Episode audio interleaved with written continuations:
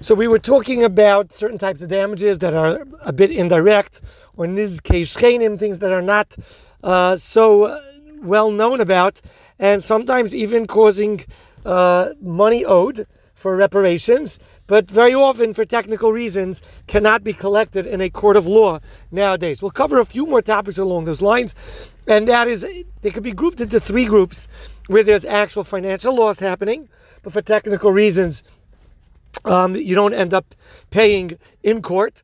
There could be physical damage, but it's not actual financial damage.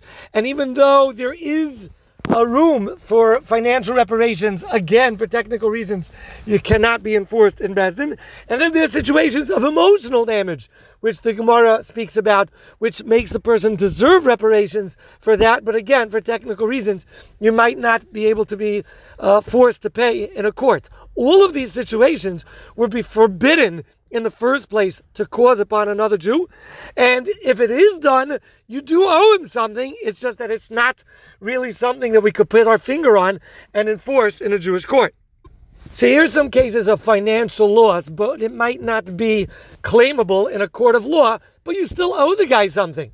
So the Gemara speaks about a case where you startle somebody, you make a very loud, sudden noise, and you deafen him through doing that. That is called a grama. In Besdin, we cannot make you pay for that because it was considered a bit indirect. However, if you did anything physical to his body, even though the deafening may have come through the startling uh, of the person as a but you didn't shoot him in the ear but you hit him and for somehow some way he physically got damaged and he became deaf from that then you would be chayiv to pay um, that would even be in a court of law. So if you startle somebody and he gets deaf from it, we see that it's something that Besdin cannot make you pay for, but it's also to do so in the first place. So here's a bit more of a practical example. I don't know people that get deaf from getting startled, but if you startle somebody and they fall, they bump into something and uh, something breaks. There's financial reparations that are owed because of that, but because it was a grama, it was indirect, you did not physically touch that person, you just surprised them. It's not collectible in a court of law, but you owe that person money. There was financial damage indirectly caused by you, you must pay it on by Besdin in heaven, and it is also to do that in the first place. What happens if you actually touch the person? Let's say you just tapped him. You didn't do anything, but you shocked the guy half to death.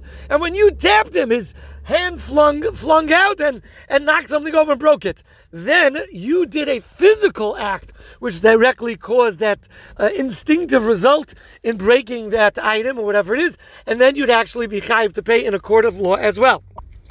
Similarly, let's say you block someone's driveway, and because of that, there's a financial loss. The person missed a day of work, or they came late, or you blocked the guy in and he couldn't pull out of his metered spot and he gets a ticket.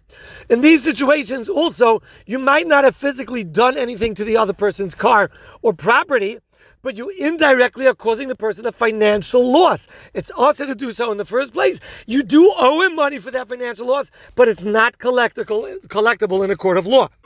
The Gemara says if you would physically inflict something upon the person, causing them to stay home from work, then it would be something that's collectible in a court of law as well. So if you would, let's say, push somebody into their house and then block the doorway, then you would be chayiv to pay even in a court of law as well.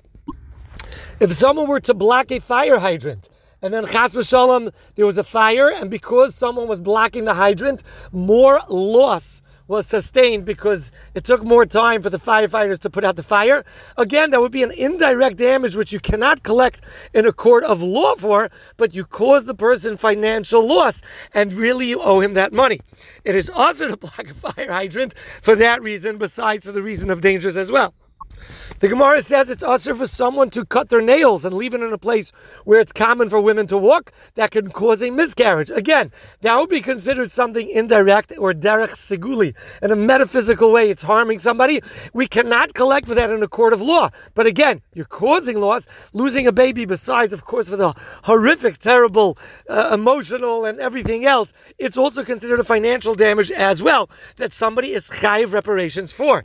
Again, it's not collectible in a court of law, but that's something that you owe to the other person.